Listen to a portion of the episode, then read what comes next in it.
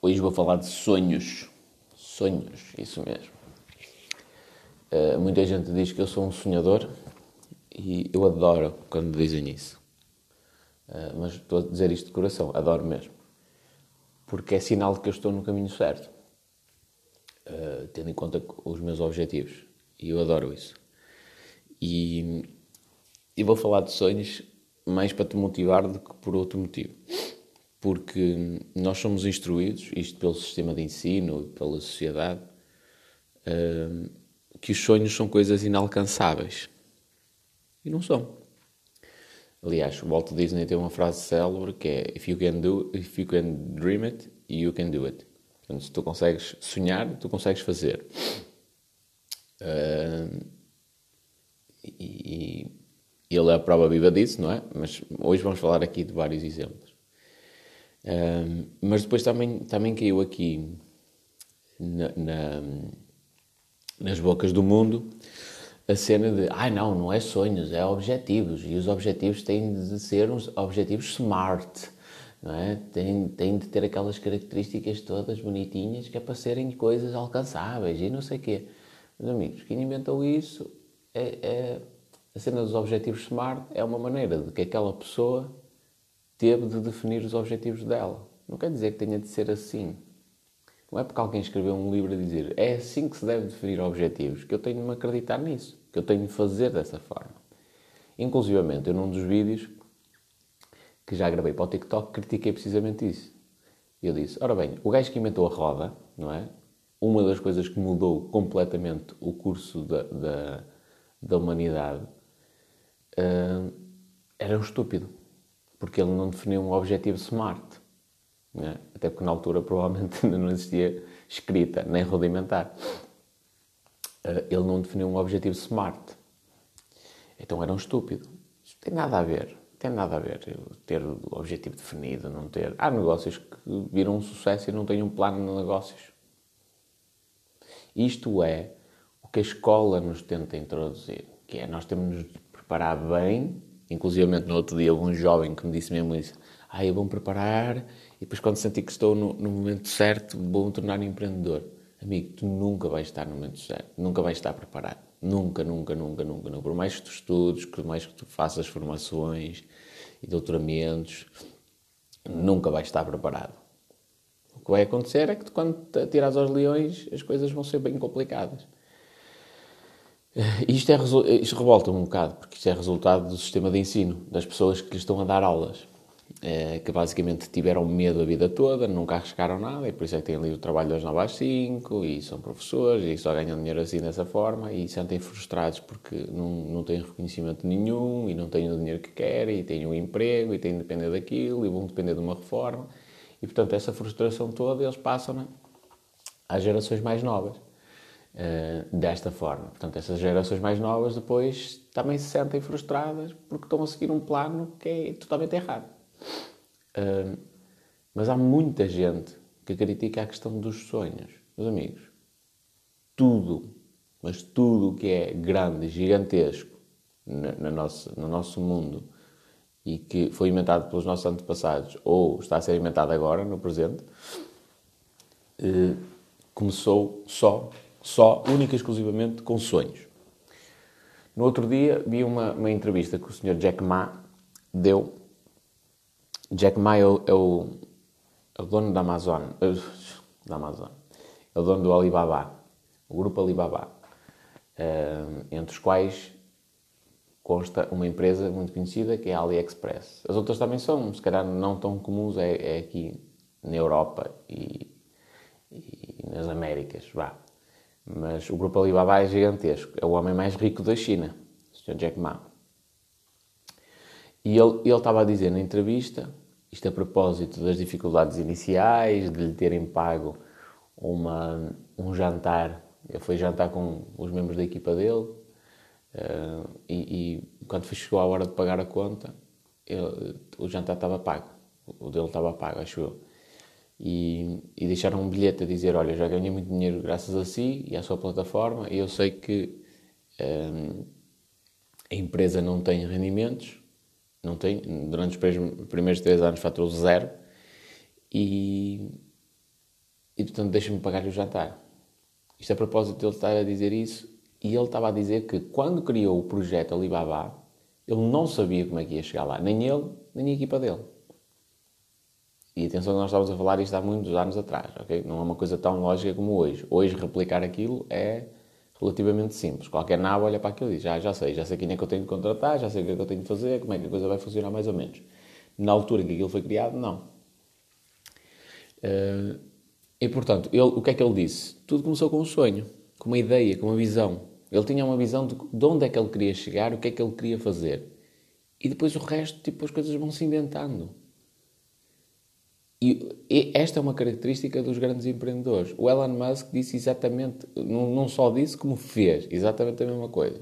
E o Elon Musk, se calhar, é o exemplo mais flagrante disto, que é o Elon Musk uh, fazia parte da, da, PayPal, é? da empresa PayPal, foi vendida à eBay, e nesse, nesse negócio o Elon Musk encaixou 200 milhões de dólares, sim, números arredondados. O que é que ele fez? Comprou uma vivenda gigantesca, comprou um carro, um McLaren, acho que é F1 ou o que é, que na altura era o carro mais rápido do mundo.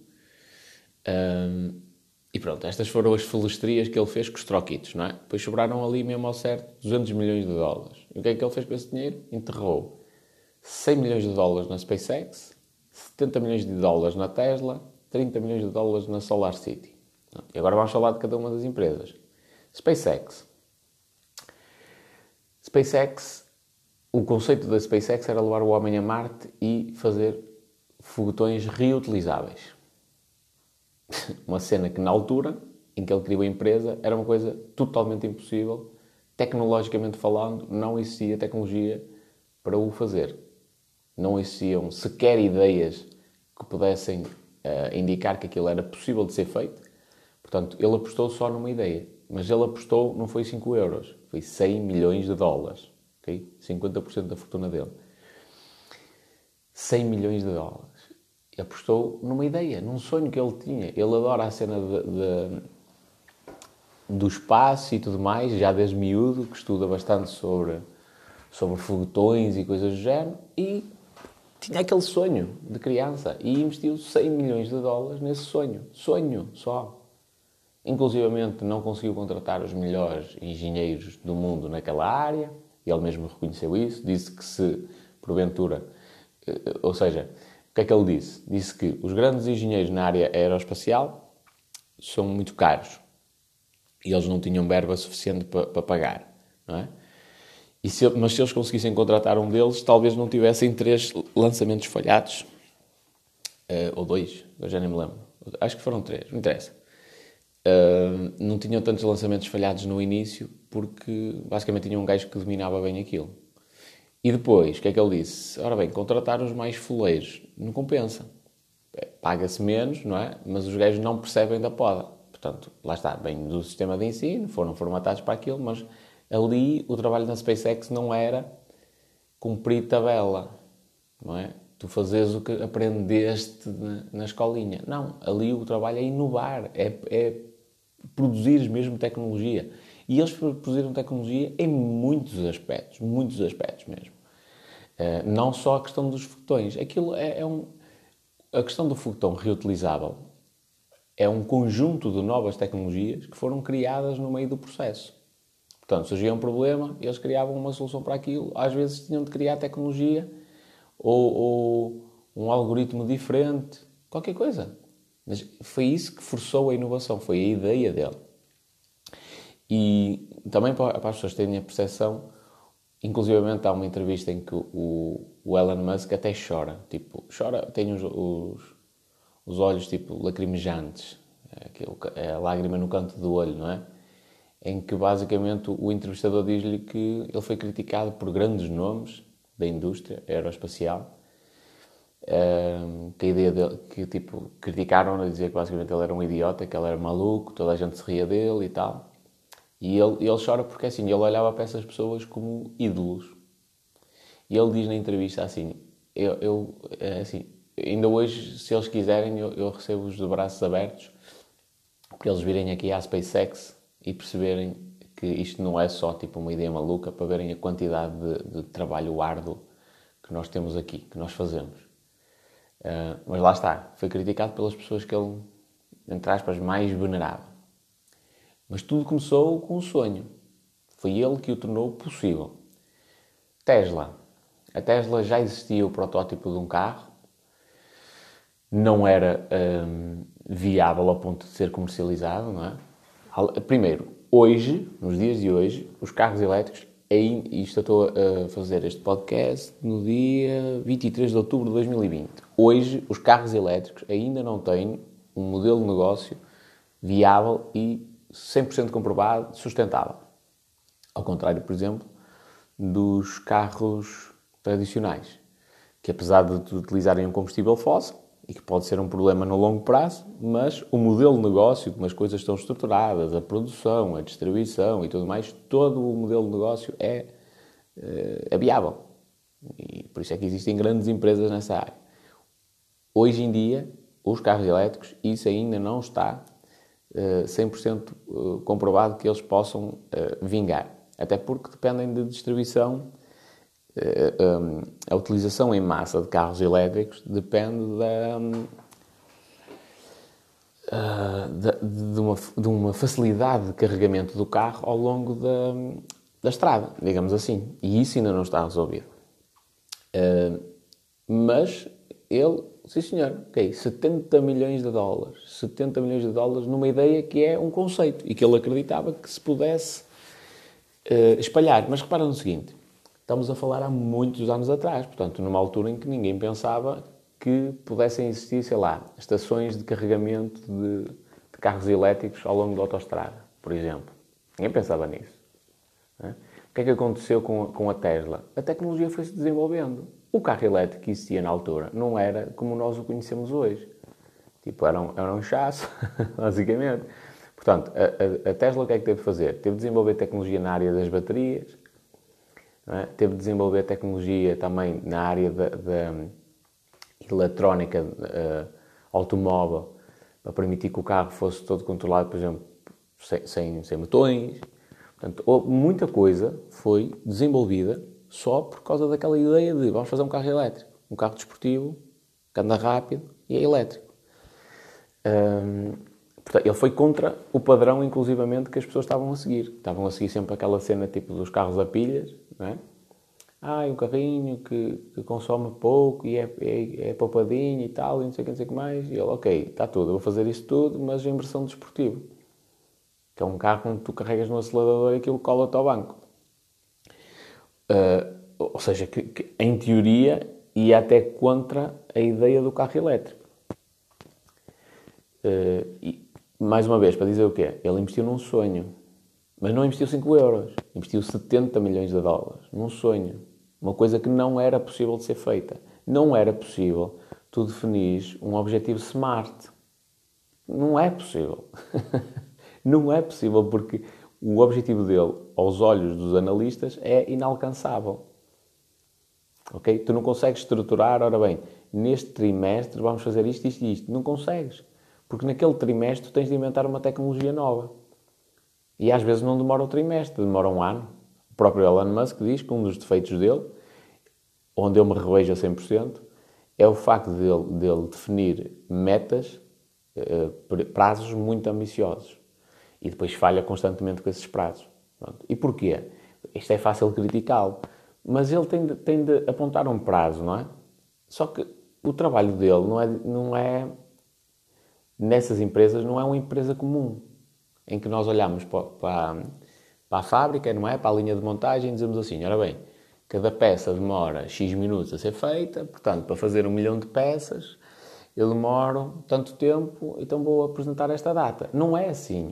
No caso dele, implica cumprir uh, com os objetivos propostos aos investidores, implica inventar nova tecnologia. A Tesla inventou muita coisa mesmo, muita coisa. Aliás, nós hoje em dia temos os carros elétricos, funcionam todos à base dos conceitos eh, criados na, dentro da própria Tesla. Né? Inclusive a Mercedes uh, já tem uma parceria com a Tesla para a questão das baterias. Não é? Suspeita-se, inclusivamente, isso, há uma jogada que o Elon Musk faz que até é contestável eticamente, se foi bem feito ou não, ou melhor, se podia ser feito ou não, não interessa, mas há uma jogada em que ele se apercebe que um dos investidores não aceita a nova ronda de, de aumento de capital e ele suspeitava, ele, que o objetivo de, desse, dessa empresa, desse investidor, era fazer com que a Tesla fosse à falência. Porquê? Porque se a Tesla fosse à falência, é certo que o gajo acabava por ficar no prejuízo, perdia dinheiro porque fez um investimento de risco, não é? Mas todos os direitos de, de, propriedade intelectual da Tesla passavam a ser também dessa pessoa. E então a ideia dessa pessoa, a empresa, a ideia deles era depois venderem os direitos de propriedade intelectual à Mercedes. Isto é o que se suspeita, ok? Não há certezas. E o Elon Musk não deixou que isso acontecesse. Okay? E não deixou porquê? Porque ele tinha um sonho. Ele sabia onde é que ele queria chegar. Não, não sabia como é que, qual era o caminho, para onde é que ele ia ao certo, mas ele sabia onde é que queria chegar. Na Solar City, empresa que faz painéis solares, uh, não é painéis solares, são telhas que, que captam a energia solar e produzem energia, exatamente a mesma coisa. Portanto, hoje já se ouve falar da energia solar e não sei o quê, mas quando ele investiu lá os 30 milhões de dólares, novamente, ele investiu 5 euros, investiu 30 milhões de dólares, era só uma ideia que, tecnologicamente falando, não era possível dizer, ok, isto dá para fazer. Não sabia se dava ou não. Inclusivamente, hoje, ainda hoje, um, a Solar City, até porque o Elon Musk agora já, já saiu da Solar City, acho eu, ou aquilo foi comprado para a Tesla, não interessa. Mas ainda hoje a Solar City não tem um modelo de negócio sustentável e uma coisa que se possa dizer, sim senhor, está aqui uma empresa com, com forte, sólida. Não, ainda continua a ser um risco. Portanto, na altura, ainda mais. E ele não apostou 5 euros, apostou 30 milhões de dólares. Pronto. Em quê? Um sonho. Ele não sabia como é que se ia fazer as coisas. Portanto, ao longo do caminho, nós vamos descobrindo como é que, como é que o vamos fazer. Um, isto é uma coisa que é-nos ensinada muito na escola, não é? Hoje em dia, ninguém pensa em fazer uma viagem Porto-Roma, uh, não é? Sem consultar uh, um mapa, não é? Sem ver no GPS qual é a melhor estrada, onde é que vai o sítio melhor, isto tendo em conta que vamos fazer a viagem até a pé. Ninguém pensa em fazer dessa forma. Meus amigos, mas e a quantidade de pessoas dos nossos antepassados que não tinham GPS, não tinham internet, nem mapas, tampouco? Como é que eles faziam? Nem haviam estradas antes de, de, dos romanos começarem a construir estradas, que era sempre pelo meio do monte. E não era possível chegar a Roma? É. No meio do caminho tu vais descobrindo. Vais errar? Vais. É lógico que hoje em dia a coisa é muito mais fácil. Tu pegas, vais ao GPS, tal, tal, tal, tal, tal aquilo diz, olha, vais por aqui, aqui, aqui, aqui, aqui, tu vais lá ter direitinho. Falha nada. É? Ou às vezes falha, mas pronto. Mas a porcentagem de vezes que, que há erro é mínimo. É, portanto, aquilo é preciso. É lógico que isso é muito mais fácil do que tu pegares, tipo, meteres uma, uma mochila às costas e andares por aí. Mas também dá, de outra forma, só demora mais tempo, mas também dá. Agora, quando tu estás a falar de inovar e dos teus sonhos, a única solução que tu tens é meter a mochila às costas e sair tipo para o desconhecido. Não há essa, não esquece a escola, porque quem te está a ensinar isso na escola uh, não tem legitimidade para te dizer isso.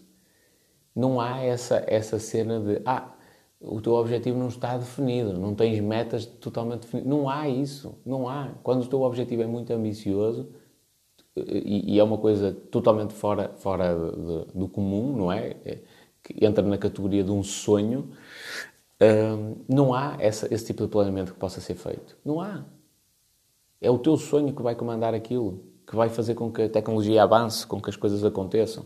É? Eu tenho muitos sonhos, muitos sonhos mesmo. É, é, curioso que eu ontem partilhei um vídeo a dizer que estou a construir um império e o pessoal disse: hahaha, império. Mas é, a realidade é isso. Eu estou a construir um império. Só que o que eles não sabem é, ponto um, porque é que eu estou a construir um império? Não sabem porque não querem saber, porque eu já disse a toda a gente. Um, e depois, o que é que eu tenho em mente para eu conseguir? Que sonho é que está na minha cabeça para eu construir esse império? Mas depois, daqui a uns anos, nós falamos se será ou não um império. Mas mesmo que não seja, repara no seguinte: eu, eu não me importo de errar. Mesmo que não seja, eu tenho a certeza que eu vou ficar com condições de vida melhores do que a deles. Eles são empregaditos, vão ficar ali a vida inteira a fazer aquilo, das nove às seis, todos os dias, tal, tal, tal. Têm de, de, de reportar as coisas aos patrões e tal, nunca vão ter liberdade, nunca vão ter autonomia. Eu, mesmo que a coisa corra mal, eu acredito que vou conseguir bem melhor do que isso. É? Mesmo que eu falhe todos os objetivos, pá, no mínimo ganhei uma experiência tão boa que a, a, ter de trabalhar para outra empresa vou ter melhores condições. Não tenho a mínima dúvida. E portanto, isso é, é qual é o princípio? Sonhar. Sonhar. O, o, o Henry Ford, exatamente a mesma coisa. Ele tem uma frase célebre também que diz assim: se eu tivesse perguntado aos meus clientes o que é que eles queriam, eles diziam, não, às pessoas que ainda não eram clientes, o que é que eles queriam, eles diriam, uh, ou dir-me-iam, que é, é, a forma correta de dizer, dir-me-iam que queriam cavalos mais rápidos. E ele não fez isso, ele inventou um, um conceito totalmente diferente, que não existia. Não existia, não existia, amigos. Tipo, não existia carro. Hoje é uma coisa lógica. Na altura não existia. Okay? Portanto, ele, ele tinha uma ideia e, e avançou para conseguir consumar a ideia. É lógico que quando falamos nestes exemplos mais antigos, a coisa é diferente, não é? Uh, não, não, existiam as, as, sociedades de investimento em capitais de, em, em, projetos de, de, grande risco, não é? Uh, não existia esse tipo de financiamento. O que é de, ainda mais de valorizar a ideia dessas pessoas, a maluqueira deles. O Henry Ford é, é um exemplo uh, flagrante também disso. O Walt Disney, e tem aspas, tipo, quando o Walt Disney começou um, a carreira dele como empreendedor, não existiam desenhos animados. Estás a perceber bem isto? Tipo, não existiam desenhos animados. Uma coisa que tu hoje é perfeitamente banal e que já nasce a associar aos desenhos animados, na altura não existia. Portanto, foi ele que criou as coisas. Os desenhos animados desenvolveram-se graças a ele. Portanto, não existia. Não, não há forma de tu dizer assim, ah, eu vou criar os desenhos animados, vou criar uma empresa que vai inventar os desenhos animados. Não, é um sonho. Isso é um sonho. Tipo, um dia de fazer um, um desenho que se mexa. E depois as coisas acontecem é, passo a passo. Eu recordo, eh, já andei a tentar procurar esses projetos. Eu era miudito mesmo. Eu queria fazer um carrinho de rolamentos. Para quem não sabe o que isso é, tipo, antigamente faziam-se tipo, é uma tábua com dois paus e em vez de ter rodas, não é? São rolamentos de rodas. E o povo, pelo menos aqui no Norte, usa isso tipo nas descidas e porque é fixe. É uma adrenalina altamente e pronto. É uma brincadeira de crianças. E eu era novito mesmo, pequenino. Só que eu não queria ter um carro de rolamentos como os outros. E hoje já se vê isso. Na altura, tipo, não havia internet. Quando eu tive esta ideia, tipo, não fazia a mínima ideia que se isso existia no mundo ou não.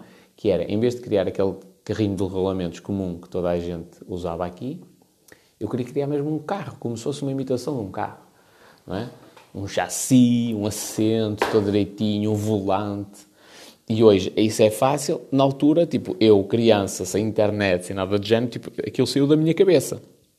Foi um sonho que existiu. Um sonho que eu não concretizei, digamos assim, que eu não tornei em realidade, mas isto para explicar o processo de, de do carro. Portanto, eu comecei a imaginar aquele carro. E isso foi o meu sonho. E depois, é como é que eu comecei a fazer? Ora bem, eu quero um volante. Mas o volante, não... como é que funcionava o sistema de direção nesses carrinhos rolamentos? É simples, metias uma, uma, uma ripa não é? por debaixo da tábua onde tu te sentavas, com um parafuso dos, dos, do, daqueles grandes, não é? e davas eh, aquilo tinha uh, o buraco onde passava o parafuso tinha alguma folga que permitia com que tu mexesses para a direita e para a esquerda essa ripa. Pronto, conceito ultra simples, não é?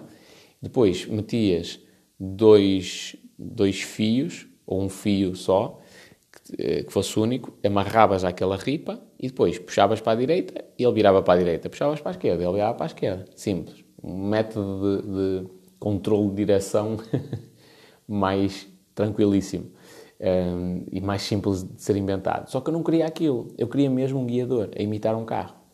Então, o, o facto de eu ter um guiador, um volante, mudava o esquema todo. Não é? Porque o, o guiador, para funcionar dessa forma, uh, tem de ter ali outros mecanismos. E os gajos que estão da engenharia vão perceber isso bem melhor do que eu. Tem de ter ali outros mecanismos que permitam fazer com que eu, eu rodo para a direita e aquilo vira para a direita. Então eu pensei em várias soluções e eu, eu esquematizei isso, tipo, fiz os desenhos e tudo mais. Uma das primeiras soluções era usar na mesma o fio e, consoante eu virava para a direita, o fio ia enrolando, tipo, num, num, num pau central, digamos assim, do, do, do guiador. Uh, e depois, quando ficava tenso, não é? Virava. Só que aquilo tinha um problema, que era, ora bem, eu viro três ou quatro vezes o volante para a direita e aquilo não vira. Só quando o fio estiver tenso é que, é que aquilo começa a virar. E, portanto, eu tive de inventar, inventar, entre aspas, não é? Isto enquanto criança, estou, a dizer isto, tipo, tinha sete, oito anos, sim, menos de dez. Portanto, eu tive de inventar um mecanismo que funcionasse como funciona o, o o sistema dos carros, sem eu perceber de mecânica, sem perceber de engenharia e basicamente sem, sem nunca ter visto, por exemplo, um sistema de direção de um carro. Pronto, e eu, eu tinha tudo isso esquematizado, as peças, como é que elas iam funcionar para, para quando eu virasse para um lado aqui. Não quer dizer que aquilo fosse execuível, mas o que é que eu quero dizer com isto? Quero dizer que o meu sonho era ter um carrinho de rolamentos que fosse a imitação de um carro real, só que para eu conseguir atingir o objetivo, eu tive de inventar tecnologia no meio daquela história. Não estou a dizer que inventei a roda, ok? Mas tive de inventar tecnologia no meu conceito e de uma coisa de criança, não é? Tive de inventar coisas de maneira a tornar aquele sonho possível. E é isto que acontece na vida real. Os grandes empreendedores, o que é que eles fazem? Têm sonhos e executam operações para atingirem esses sonhos. Simples, simples, simples, simples. Tem um risco muito elevado, mas é isto que acontece. E a escola e a sociedade ensinam-nos a fazer precisamente o contrário. Tudo na nossa vida tem de estar planeado, tudo, tudo, tudo, tudo, tudo, tudo. Tem de estar tudo esquematizadinho, porque senão, lá está. Qual é a ideia que dá do empresário que diz assim: Eu vou criar uma empresa de, na área X, não sei o que é que vai acontecer? A ideia é que ele é um estúpido, não é? Só que os outros estúpidos como ele foram os que criaram os grandes negócios. Né? Essa ideia de, ai não, porque isto não pode ser feito assim, isto tem de ser analisado desta desta forma, não sei o quê, tá, tá, tá, tá, tá, tá, tá, tá, tá. É a ideia de, de gajos que andaram na escola, basicamente, e que foram instruídos pelo sistema de ensino a fazer daquela forma. Aliás, outra entrevista que eu recomendo que, que tu ouças no YouTube, ao senhor Jorge Paulo Lehmann, que é um dos brasileiros mais ricos, é um dos, sim, dos brasileiros mais ricos, Uh, isto soa mesmo mal. É uma das pessoas mais ricas do Brasil. Okay. Eu até acho que ele está em primeiro lugar, mas pronto, não, não, vou, não vou afirmar isso com convicção, mas vai, vai questionar, vai, vai procurar isso. E ele diz que todos os grandes negócios que ele fez, nenhum deles, nenhum, volto a dizer, nenhum deles teve o apoio dos ultra especialistas que o acompanhavam os gajos PhDs, não é? Os doutorados, ultra especialistas na área da economia e das finanças, nenhum deles apoiou os grandes negócios que ele fez. Nenhum, nenhum, nenhum, nenhum, nenhum. O parecer era sempre desfavorável. E ele fez na mesma. Basicamente ignorou a opinião deles e disse: bota para a frente, amigo, é assim, é assim. Eu vou-me tornar o dono da maior cervejaria do mundo. E está feito. E ele diz mesmo isso: é, na opinião dos, dos dos especialistas, eles olhavam para os números e os números diziam que as coisas não batiam certo, que era uma dívida muito grande e tal, e não sei o quê, que era um risco muito elevado, e que era desaconselhada essa, essa compra. Ele olhava para o, para o, país dele, ele diz mesmo isto, ok? Ele olhava para o meu país, eu disse, ora bem, sol, calor, praia, pá, é impossível que uma cerveja não, não, não sei, tipo uma cervejeira não, não seja um grande negócio. Isto foi a análise dele. E depois olhou para outros países da América Latina e disse: pá, grande parte dos gays multimilionários tem cervejarias. Portanto, eu não estou a descobrir a pólvora, estou a imitar coisas que funcionam comprovadamente. E investiu. Quando se diz aqui investir, é arriscou tudo para, para, para, em, em prol de um sonho. Mas os ultra especialistas Não, não, não, não, não, nem pensar, não, isso não, é um negócio muito arriscado e não sei o quê. Pronto. Por isso é que o ultra especialista trabalha para ele. É? é empregado dele. Tem um salário. Trabalha ali para fazer essa análise e para chegar lá à beira dele dizer assim: olha, isto tem risco. E o risco é este, este, este, este. E ele ignora 90% da informação que ele lhe diz, olha para os 10% que lhe interessa e toma a decisão com base na opinião dele. É? E neste caso, portanto, um dos gajos mais ricos do Brasil tem acesso aos melhores profissionais na área de economia e finanças, todos eles elaboram aqueles relatórios espetaculares, cheios de gráficos e com muitas páginas e aquela linguagem que ninguém percebe, e todos dizem assim: não é recomendável a, a compra dessa empresa. E ele ignora completamente a opinião deles todos e compra. E pronto. Uh, portanto, isto, isto de, ah, mas tu estás a cometer um erro, o teu objetivo não está definido. Meus amigos, primeiro, o meu objetivo está definido. Depois, toda a gente fica filmada na cena de milionário, milionário. Não é esse o meu objetivo. Não é. O meu, o meu sonho, esse sim é grande. Eu não quero estar a revelá-lo a toda a gente. Porque hum, tem muita questão pessoal pelo meio, e tem muita questão também humanitária pelo meio, e algumas, alguns dos detalhes, se eu os contar, posso prejudicar a realização desse sonho. Portanto, esse, o, o verdadeiro sonho que está na minha cabeça, esse não revela a ninguém. Dizer, não é ninguém, não revelo, pelo menos publicamente. Uh, mas, mas, não é a cena de eu ser milionário ou não que faz diferença. Vós, e quando digo vós são os, os críticos, é que ficais fisgados na palavra milionário. Para vós é que isso é um, um objetivo inalcançável. Para vós, na vossa mente, no vosso contexto, no vosso emprego. É? Eu se continuasse a trabalhar como nadador Salvador, é lógico que nunca ficava milionário. Tem algum mal ser nadador Salvador? Claro que não, eu adoro essa profissão. Mas o que eu ganho naquela profissão uh, não era o suficiente para eu me tornar milionário no espaço de dois anos, por exemplo. Não é. Portanto, eu tenho de saber fazer também as contas. Uh, não quero, ou seja, se eu, se, eu, se eu me apegar à mente de nadador Salvador, não é? quando alguém disser, ah, vou ficar, vou ficar milionário em dois anos, a pessoa vai se rir e diz, ah, isso é impossível. É impossível na realidade do nadador Salvador e noutras realidades. Os gajos trabalham com negócios digitais. Não é impossível. Não é. E há muitos casos eh, que, que comprovam isso. Portanto, eh, eu sei onde é que eu quero chegar.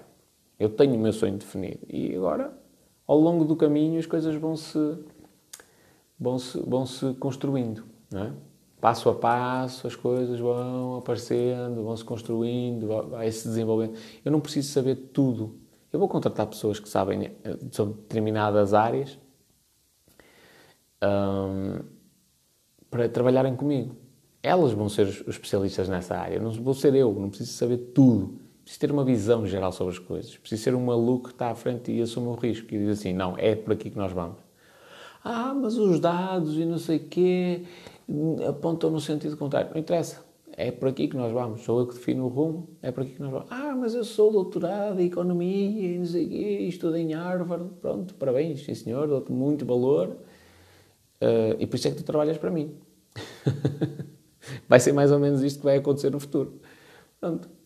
Uh, eu estou a dizer isto a ironizar no, meu caso, mas foi, é, foi precisamente isto que aconteceu com o Jorge Paulo Lema. E ele tem legitimidade para o dizer. Tudo bem, os gays vinham para lá, ultra especializados e não sei o quê, com aquelas análises técnicas super complexas, e diziam, não, não, não, isto é um negócio ruinoso, não pode, não pode fazer, não pode fazer. E ele não fez um, fez vários, assim, vários. Um, inclusivamente, eu li um livro que é Sonho Grande, que fala daquele trio um, de brasileiros, um, e eu li, eu li o livro e tem lá uma passagem, que eu até fiz um vídeo também para o TikTok sobre isso. Tem lá uma passagem que são as palavras exatas do Jorge Paulo Lema. E ele diz, basicamente, uh, que ainda bem que eu não estudei Business School. São as palavras que ele usa. Business School. Porque se eu tivesse estudado, nunca fechava este negócio numa tarde. E o negócio era, dizia respeito à, à compra da cervejaria Brahma. Acho eu. Sim, da Brahma. Portanto, isto porquê? lá está, novamente, os conselheiros dele, os gajos ultra especialistas que percebem dos negócios percebem da economia, não sei o quê, nenhum deles recomendou a compra daquela, daquela empresa. Nenhum. É um negócio de muito risco, não é uma boa decisão, tal, tal, tal, tal, tal, tal, tal, tal. Mas, ele, mas lá está, o gajo é que tem a visão. Ele é que é o sonhador, ele é que sabe onde é que ele quer chegar. Ele, é que, ele, ele mesmo diz, ou melhor, o, o Beto Sicuriza, ou Siracusa, não sei como é que se o nome dele. Uh, também tinha lá uma passagem que dizia assim: o, o Jorge já dizia que queria comprar a cervejaria Brahma há muito tempo. Só que no final das, das reuniões ele dizia aquilo do género. Ah, ou, nas, ou durante as reuniões ele dizia: Um dia ainda vamos comprar a cervejaria Brahma. E, e dava aquele riso só para não parecer maluco. ok? O sonho já estava lá há muito tempo, não é? Há muito tempo. Por exemplo, um dos gajos que, que afirma publicamente um dos sonhos que tem é o Gary Vee. Toda a gente sabe que o Gary Vee, o objetivo final dele é comprar os New York Jets, não é? Uma equipa de futebol americano. É este o objetivo dele. O que nem, pouca gente sabe é que ele já, já tem este objetivo desde os 14 anos. 14 anos e que o diz publicamente desde os 14 anos, que um dia vai comprar os New York Jets. Porquê? Porque é uma coisa para ele mais sentimental do, do, do que propriamente o, o objetivo da realização pessoal de ter uma equipa de futebol americano. Não tem a ver com isso. Tem a ver com o facto da dificuldade que ele passou do primeiro jogo que ele, que ele queria comprar uma camisola do, dos New York Jets e não tinha dinheiro para isso e a mãe fez-lhe uma camisola, não é? Que ele tem inclusivamente emoldurada fez-lhe uma camisola, da dificuldade que ele passou e o amor que ele ganhou ao clube, o, o amor que ele tem ao, ao jogo, fez com que ele agora tenha um sonho longínquo, não é? De comprar um, um clube. Portanto, estamos a falar de muitos milhões. E ele agora, todos os dias, persegue esse objetivo. É possível, à face da, da realidade dele hoje, ele comprar o clube? Não. Provavelmente não apesar dele já ter uma fortuna considerável, provavelmente não é possível. Não é? Ainda não tem condições para o fazer. Mas ele está no, no jogo. Ele até lá, até lá, ele vai conseguir fazê-lo. Por exemplo, ele, ele criou a VaynerMedia e a Sasha Group, que, é, que são duas agências publicitárias. A VaynerMedia é para a alta roda, digamos assim. O Sasha Group é para pequenas e médias empresas. Um, e Sasha é o nome do pai dele. E, e ele, ele diz mesmo que o conceito da criação de empresas de marketing é basicamente ele estar dentro do, do mercado para ele conseguir perceber quando é que ele pode comprar pequenas marcas ou marcas que estejam em dificuldade e pegar nelas, revitalizá-las e torná-las novamente grandes. Ou seja, ele está à espera que, sei lá, uma Fanta esteja muito próximo da falência, não é? Ele compra e, e torna a empresa gigantesca, não é? É mais ou menos este o conceito dele. É possível estabelecer um plano de negócios entre o início do sonho, da, ideia dele, não é? Ou aquela, aquela faísca que surgiu dele comprar os New York Jets e a execução. Ele dizer assim, há 30 anos eu quero comprar os New York Jets vamos estabelecer aqui um prazo e metas e objetivos financeiros no meio do processo. Não, não é, não é. Porque ele, inclusivamente, não sabe que marcas, ele sabe como é que vai chegar lá. Vai, vai ser a fazer isso, que é, vai comprar pequenas marcas que estão em dificuldade ou que estão a começar e tal, e vai torná-las grandes. E, ou seja, o investimento, o, o retorno sobre o investimento é totalmente assimétrico, é desproporcional. Ele investiu mil euros e voltaram, pronto, investiu, sei lá, 100 mil dólares e voltaram 100 milhões no final de, de, não sei quantos anos, não é? Aquela empresa, voltaram entre aspas, aquela empresa no final de quantos anos vale 100 milhões. Portanto, totalmente assimétrico. O risco também é muito elevado, mas quando existe retorno é totalmente assimétrico. Portanto, ele sabe como é que vai chegar lá, mas não é possível definir um plano de negócio e dizer assim, ora bem, daqui a 5 anos nós vamos comprar a marca X. Não é possível. Porque não sabes se isso vai acontecer sequer. Não sabes se a marca X vai desvalorizar ao ponto de tu a conseguires comprar. Não é possível. Isso não é possível de tu escreveres, redigires. E o que é que eu te quero dizer com isto? É importante planear? É, sim. Convém, ajuda bastante, faz com que tu não andes aí à deriva, não é? Faz com que tu não andes de, de, para chegares do Porto a Roma, que não andes tipo todos os caminhos e não andes às voltas e que vais direitinho, não é? Muito mais rápido, mas não é essencial. E eu já sei que aqui muita gente vai criticar isto, não é essencial. O essencial é tu te meteres ao caminho, fazeres, aventurares, teres o sonho e seguires em frente.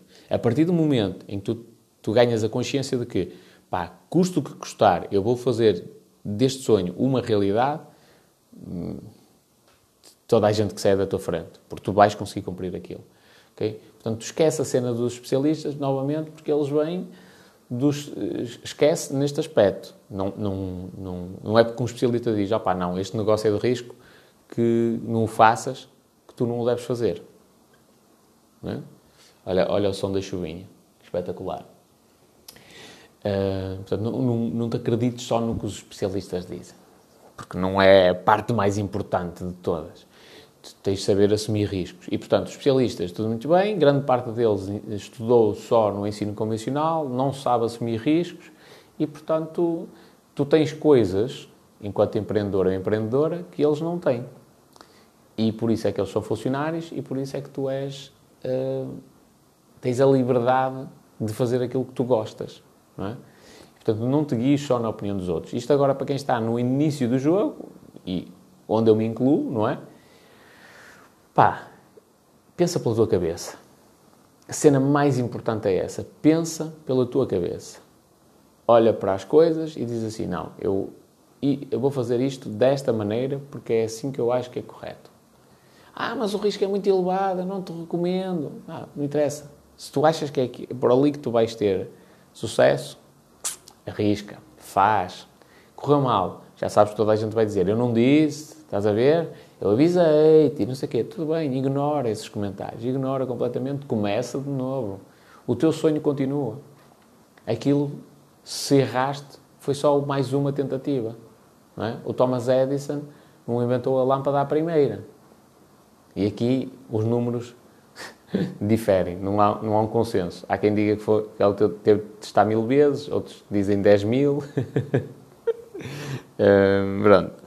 Não, há quem diga 100 vezes, há quem diga 1000 e há quem diga 100 mil, dependendo das fontes que se leia. Uh, não. 100, 1000 e 10 mil. Dependendo da fonte que nós lemos, uh, os números não são consensuais. Pronto, mas o, o conceito é, é, novamente, ele teve de testar muitas vezes para conseguir apresentar ao mercado o produto dele, a ideia. Novamente, mais um gajo que tinha uma cena na cabeça que, tecnologicamente falando, não era possível de ser feita. Portanto, ele tinha a ideia de criar eletricidade e uma lâmpada elétrica. Não é? Ou a lâmpada elétrica. É, é uma ideia. É uma ideia. Só um sonho. É um sonho. Era um sonhador.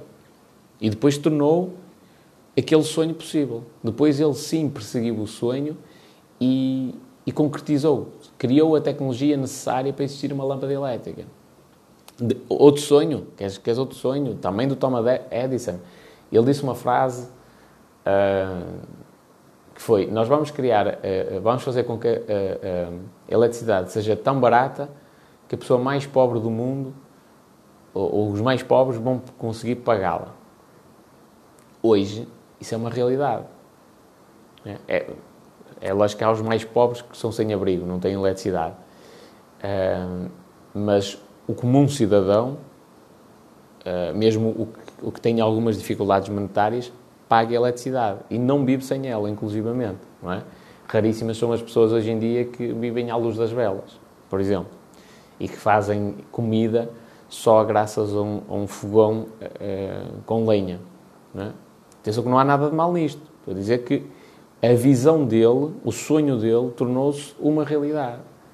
Na altura em que ele disse aquilo era possível? Não, claro que não. É? Ele teve de inventar um modelo de negócio, teve de inventar tecnologia para permitir que aquela ideia, que aquele sonho se tornasse uma realidade. E é isto que eu te quero incentivar a tu fazer, é ter sonhos. Sonha, sonha alto. Não precisas partilhar com toda a gente, mas sonha alto. Não deixes que ninguém destrua hum, esses teus sonhos, essas tuas ideias. Porque é assim que a humanidade evolui. A humanidade evolui graças a poucos, ou um grupo muito restrito de pessoas, que são consideradas malucas, não é? No início, são todos, não há um que não tenha sido, que são considerados malucos, e, e, e mas que têm sonhos e, e correm obsessivamente atrás desses sonhos. E depois eles mudam o mundo e passam a ser considerados génios. Então, não, não elimines os teus sonhos. Não tentes ser só mais um, fazer. Não andes à procura do que toda a gente faz. É? O, o, o Sr. Walt Disney também tem uma frase que eu adoro, que é um, eu gosto do impossível, lá há menos concorrência. eu adoro essa frase. Uh, e, e, e, é mesmo isto. É, inova, sonha, sonha alto, sonha alto mesmo. Pensa em grande. Pá, se tu não cumprires o teu objetivo, no mínimo vais chegar com melhores condições do que aquelas que tens agora. Aceita a falha porque ela faz parte da vida vais errar muitas vezes, vão-te enganar, vão-te passar a perna, faz parte. Se tu estás à espera... Lá está, outro, outro ensinamento da escola tradicional completamente errado, que é a cena do só podes ganhar, nunca podes perder. Não é? Ai não, não podes fazer isto, e já viste, as pessoas te passam a perna e tal, e não sei o que, se fazem isto e aquilo e aquilo. Ah, isto vai acontecer mais tarde ou mais cedo, quer tu queiras, quer não queiras. Ninguém gosta de ser enganado, não é? Ninguém gosta de ser vigarizado. Isto vai acontecer estás a abrir uma empresa e estás a pensar que nunca, nunca vais ficar, uh, ou melhor, nunca nenhum cliente uh, te vai dar o calote, pá, estás redondamente enganado. Isso vai acontecer. E até te recomendo uh, equacionar essa possibilidade quando vais precificar os teus produtos e serviços. É? Fica a contar que de longe a longe alguém não te vai pagar. Vai usufruir dos teus serviços ou dos teus produtos e não te vai pagar. E quando tu tens essa consciência, lá está, ficas preparado para essa situação. Não é agradável, ninguém gosta, mas vai acontecer. É? Um, moral de, de, da história de todo este episódio, que já vai com 46 minutos. Sonha. Sonha. Deixa que te chamem sonhador à vontade. Sonha. Um dia mais tarde, tu vais conseguir atirar isso à cara das outras pessoas. E elas vão dizer: Ah, mas tu tiveste sorte. Tu tiveste sorte. Tu tu vens da família não sei de quem, tu tiveste estudos, tu tiveste não sei o quê, tu fizeste isto, ou a altura em que tu entraste no mercado foi a ideal, hum, não sei o quê. Depois eles vão dizer tudo e mais alguma coisa. E quando forem perguntar, olha, qual é o segredo? É sonhar. Sonha alto. Não deixes que as outras pessoas te cortem as pernas. Não, é? não deixes que as outras pessoas analisem o que é que tu deves fazer com base na situação delas. Se eu for pedir, uma, se eu falar com um gajo do marketing digital, um gajo que ganha muitos milhões, muitos milhões por ano, só a vender cursos na internet, se eu for falar com ele e disser assim, olha, eu quero me tornar milionário em dois anos, o gajo vai me dizer assim, opá, é um, um objetivo ambicioso, mas se tiveres um bom produto e tal, se fizeres desta desta forma e, e se pensares desta forma e tal, e te dedicares, sacrificares e tal, é possível. Se eu for dizer exatamente a mesma coisa, sei lá, a um lixeiro, não ofendendo a categoria, não é? Como é lógico, e a profissão, toda a gente é essencial, mas se eu lhe for dizer isto, olha, quero me tornar milionário em dois anos, ele vai dizer que é impossível.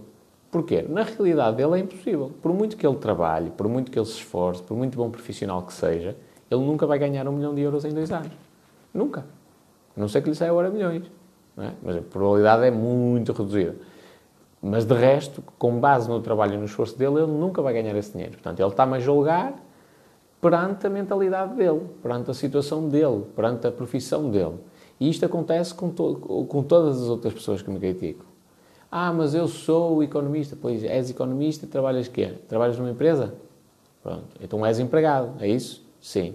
Pronto, então na tua realidade, tu nunca consegues ganhar um milhão em dois anos na tua realidade, com os teus estudos, com a tua profissão, na tua realidade. Ah, mas eu sou não sei quem e eu já invisto na bolsa. Ok. E tu consegues investir com o risco, com, com os níveis de risco em que eu invisto? Ah, não, eu sou mais conservador. Pronto, então, na tua realidade, é impossível tu ganhares um milhão em dois anos. Na tua realidade. Ah, mas ui, diz-me investimentos que deem 10%. Isso tem muito risco. Lá está. Na tua realidade, pessoa que só quer investir num, num, numa, numa conta poupança, 10% de, de rendimento, de, de rentabilidade num investimento é impossível na tua realidade, porque tu não aceitas o risco. Para outras pessoas, não é. Há quem consiga até negócios com rentabilidades muito superiores. Uh, portanto, não deixes que as outras pessoas te cortem as pernas. Não deixes. Ignora os comentários dos outros e sonha. Sonha grande.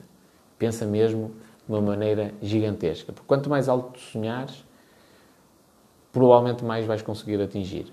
E quanto mais tu atingires, mais pessoas vais ajudar, mais vais conseguir mudar o mundo, ajudar uh, crianças que estejam necessitadas.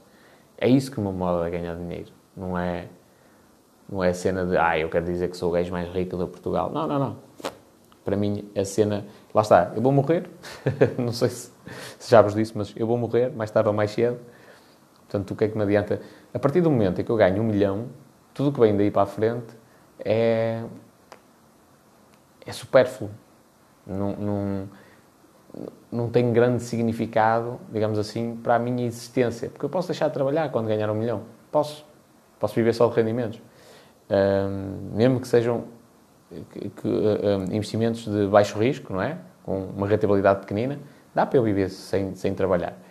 Portanto, esse primeiro milhão descarta essa possibilidade. Só que eu não quero ganhar dinheiro só pela cena de aí vou ganhar dinheiro para dizer que eu sou importante e para, para andar aí com grandes carros e as gays andarem todas atrás de mim. Não, não é isso que me move. A cena que me move é mesmo a sociedade, é a humanidade. Eu vejo o Bill Gates, eu acho que foi mais o contrário. O Bill Gates ganhou muito dinheiro e depois disse assim: calma, mas eu também não posso parar de fazer nada.